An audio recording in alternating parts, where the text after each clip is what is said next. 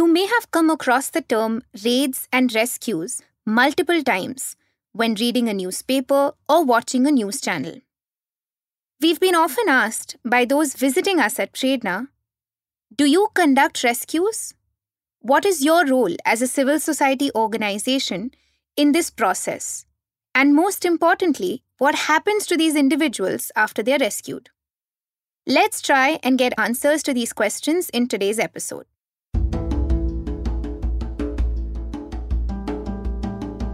Welcome to Humans Not for Sale, a podcast that aims to create broader awareness around human trafficking for commercial sexual exploitation. I'm Kashina Kareem, Assistant Director of a non-profit and civil society organization called Prerana. Today, we're talking about the process of a rescue and what happens after a victim of commercial sexual exploitation is rescued.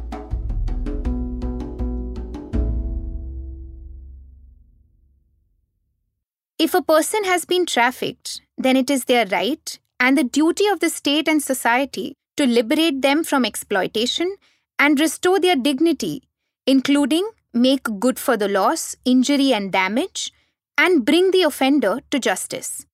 In the anti trafficking interventions, rescue of a trafficked person or the victim occupies a central place. So let's first understand what is rescue. Dr. Patkar, the co founder of Prerana, explains. Rescue indicates that you are moving that person from a situation of exploitation or danger, and you are taking that person to a place where the person is protected and that danger ceases to exist or the exploitation is interrupted where at least for that moment it is not there. That place is safe that place is protected that place is free of exploitation. So very specifically in a narrow sense we can consider this is rescue Rescues in the context of commercial sexual exploitation conventionally take place through a police raid. There are provisions in the Indian law that very clearly lay out the rules and procedures for conducting a rescue. Dr. Patkar helps us understand what that is. Various instruments of law have laid down the process as to how offenders are to be taken into custody, how evidence is to be collected, what preparations need to be made. So, in the Immoral Traffic Act, there is a provision in the section 14, section 15, section 16 combined for search, which we call as raid in common language, rescue of persons who are victims, and arrest of persons who are supposed to be the offenders. Section 15 and Section 16 are slightly different. Section 15 deals with search operation, where if a designated police officer at the police station level, that is the special police officer, has reasons to believe that the law is being violated in some place or some situation. In that case, he can go with certain preparations laid down in the law and the rules and other procedures and conduct a search operation which is commonly called as raid and rescue the victims there, take the accused into custody and collect the material evidence. Section 16 is a little different. Section 16, if a magistrate gets to know or is communicated by somebody that there is a premise or there is a place where the law is being violated or somebody is carrying on prostitution or somebody is being made to carry on prostitution, in that case, the magistrate can call an officer who is no lower than the rank of sub inspector of police and send him to go to that premise and get the person rescued from that place and produce the person before him. From a technical perspective, it is important to understand what the process of rescue entails. From the moment the information is received by the police official till the time the person may be brought out of that situation of exploitation. Dr. Patkar takes us through a rescue step by step a police officer designated as special police officer at a police station level gets to know that there is a violation of law happening somewhere there is some kind of person who is getting exploited commercially sexually once he gets to know that he has to first of all confirm that with preliminary inquiries which is the regular job of the police they find out whether there is any substance in that kind of an information or not. Where do they get the information? They may have their own circle of informants. They may have. That is not more important.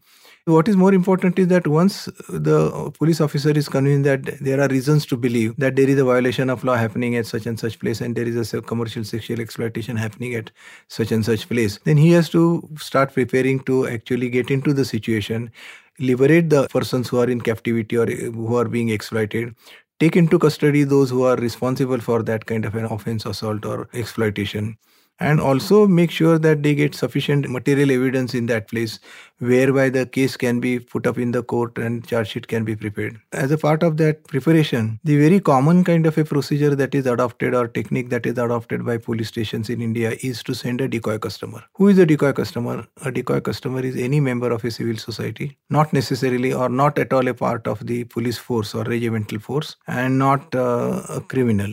Such a person is used to go a little before the actual search operation or as the first part of the search operation, that person has to go inside, pose himself as a kind of a customer there. So he will make the payment, he will uh, get entry into that place, and he will make sure that the police team which is waiting outside will be able to come in and get what it wants to get in terms of victims, offenders, abettors, and material evidence, all of that. He has to ascertain that, otherwise it will be a kind of a abortive action. And when you are in a position whereby substantially it can be established that transactional sex was happening, that a kind of adequate arrangement was made by the people who were there facilitating that transactional commercial sex, then that person is expected to give some kind of a priorly decided signal whereby the police knows that with full force they can go inside what is the preparation on the part of the police there? The police is supposed to carry two persons who will serve as witnesses. One of them has to be a woman. Then the police has to have lady police officers with him because there are going to be women who will be rescued or taken into custody, and the male police officer should not be actually handling them. And therefore, they must have some idea as to what is the total number of people who are likely to be found there. Then, proportionately, they have to take the police force and proportionately they have to take the lady police officers also with them and in that place the police officer has a right not a duty but right to take into custody all those people who are found living in that place civil society organizations like prerana may also play a part in assisting the police in the process of rescue here's dr patkar taking us through the role and legal provisions for the involvement of civil society organizations or individuals in the process of rescue. The social legislation in India has shown that kind of progressive nature of incorporating civil society elements in the implementation of the law and not making it uh, a monopoly of the police force or the prosecution alone. The Immoral Traffic Prevention Act is a best example of that. The law is very progressive and it has made provisions to incorporate the civil society element also in the process of search and rescue. The special police officer is supposed to take help of an advisory body which consists of civil society members. Mostly the civil society organizations and representatives of organizations who are working against trafficking. So they are to be consulted by the special police officer at every stage till the trial is complete. The special inspector, so special police officer, will take help of the civil society members at the time of conducting a search operation. And he is supposed to have at least two persons with him, one of whom should be a woman and why woman? Because most of the victims are women victims, and therefore a woman should be there. The law is also telling them to take lady police officers. What is important is among the witnesses, there are to be one woman witness, essentially, preferably social workers. They should also be the people who should talk to the victims and provide immediate kind of a uh, psychosocial first aid to you know they traumatize because entire search operation rescue operation is a very traumatizing event for the victims. And therefore they really need immediate kind of a psychosocial help. So that is something that is expected to be provided by the social workers who go as witnesses. So that is yet another involvement of the civil society in actually carrying out rescue operations and post rescue of course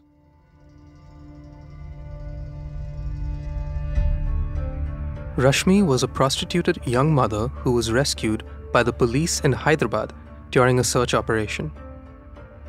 A group of 12 policemen suddenly entered the red light area in a jeep and police van at 11 in the night. As soon as the vehicle stopped, the policemen jumped out and swooped in with a bang, shouting, running, pushing people aside, slapping them, manhandling, and scaring everyone they went past. There was chaos. Eventually, 12 people were picked up by the police, which included seven girls that were supposedly rescued. Rashmi was one of them. As a routine, Rashmi's three year old daughter, Ria, would sleep under a bed in a corner of the room in the brothel. However, when the police team came barging in, people inside and around the brothels started running helter skelter. In the chaos, Rashmi couldn't find Ria anywhere. Soon, The women constables grabbed Rashmi, the other girls, along with the brothel keeper, and dragged them towards the police vehicle. Rashmi kept calling out for Ria, but no one could help her. It was only at the police station that a police officer listened to Rashmi pleading and sent a policeman back to the brothel to look for Ria. She was not found, and a missing child complaint was registered. Eventually, Rashmi was kept in a government protective home where she had no freedom to go out. She suffered from extreme trauma, anxiety, and sleepless nights. The thought of what could have happened to Ria scared her tremendously. Three months later, a civil society organization traced Ria in the neighboring red light area in the possession of a brothel keeper. They helped the police reunite Rashmi and Ria. Sadly, three year old Ria showed all symptoms of having been severely traumatized. The process of rescue itself can be extremely traumatizing for a victim of sexual violence. They experience pressure from the brothel keepers, managers, and pimps not to disclose any information. This kind of pressure can be overwhelming and can cause a lot of anxiety, especially when they are closer and closer to the time of being liberated from their situation of exploitation. Therefore, once the police have taken charge of the premise, it is crucial that the victims are assisted as soon as they are identified. What does this on site support and assistance look like? Very often, what happens, the victims do not have bank account because they don't have necessary paperwork done, and therefore all their savings are with the pimps or with the brothel keepers. Their jewelry, their clothes, their documents, their children also are in the possession or custody of the brothel keepers, brothel managers, or pimps and eh, that is the right time to actually get them also out of the captivity. And therefore they have to talk to the victims and check with the victims as to what are the other things which are in the possession of the brothel keeper or brothel manager and accordingly take that also and then leave the place. And uh, generally those the women who go there as a part of the witnesses are also expected to give some kind of an immediate relief to the women victims in separating them out and talking to them and making sure that they are not very extremely embarrassed or discomforted. So this is generally what happens. And then the police will also carry some kind of a spot panchanama a kind of a record of evidence and on the scene of crime take photographs if required collect whatever document they get in that place which can be then scrutinize whether they serve the purpose of a evidence or not. All that is to be done by the police officer and the police officer has to also have knowledge about what is he going to do or she going to do once those people are taken into custody. For example those who are liberated or rescued from the situation of exploitation that is the victims are to be shifted to a place of safety a place where they will get uh, some kind of care. The police officer is supposed to be resourceful person. He should have the contacts with uh, other service providers who will provide the necessary kind of an assistance to the victims immediately on the rescue, such as psychological assistance, first aid, such as food or nutrition, clothing, etc., etc., etc. Now, it is the responsibility of the police officer to separate the offenders from the victims and make sure that the offenders don't get mixed up with the victims very often what happens to be in commanding position or to control the behavior and statements of the victims once they are rescued. The offenders generally pose as victims and get mixed up with the girls or they have somebody who is looks like one of the victims and she is sent to join the group of the victims. But her presence is known to the remaining victims and they know that this is actually a brothel manager but her presence also puts limits on what or restraints over them from speaking freely with the police officer or any other puncher. so they are to be separated. There is something called sight and sound separation that the by way of by sound or by looks and by gazes, the offender should not be able to communicate or intimidate the victims they are not taken to the police station in the same vehicle that day the police officer should arrange for more than one vehicle so the victims are taken in one vehicle to the police station offenders or the accused are taken in another vehicle they are made to sit at separate places so that they don't intermingle and there is no communication of threat or communication of warning given to the victims after coming to the police station, such people should be taken to the nearest magistrate and produced before the nearest magistrate. After that, the magistrate has certain things to do. Number one is that he has to ascertain whether there are any persons below the age of 18 among those who are victims and among those who are offenders. And uh, the children rescued or persons below 18 years of age rescued during the search operations are also sent for medical examination to ascertain whether there is any kind of sexual exploitation that has happened with those children, whether there is any kind of sexually transmitted infection that has happened to those children, and then decide accordingly. When it comes to the adults, there are two categories among the adults. Number one is adult victims, and number two, adult accused. Adult accused are the magistrate has a routine procedure of putting them into police custody or putting them into custody, for further investigation and uh, interrogation. And those who are the adult victims are to be sent for rehabilitation purposes or to immediately to a place of safety and place of some kind of a comfort for them. So uh, there are special homes which look after residential requirements and other requirements of adult victims. One very important damaging factor is the society looks at these people not as victims but as offenders or as morally loose people and tries to keep distance with them. We have to deal with the societal treatment of stigma and discrimination to the victims by creating sensitivity among them and by creating some kind of a bondage with the victims. And very often we realize that some very key people, if they take some kind of a positive, welcoming position or role vis a vis the victims, others do follow that.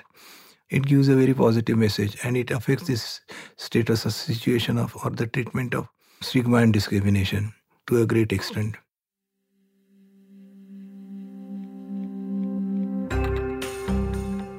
Thank you for listening to our podcast, Humans Not for Sale.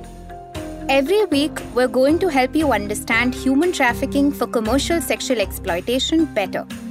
Next week, we look at the rehabilitation of victims and how Prerana supports them through their post rescue operations model. One thing you can do to help if you come across a child in distress and you have reasons to believe that this child requires assistance, call Childline at 1098. For more information, go to fighttrafficking.org, your trusted knowledge partner.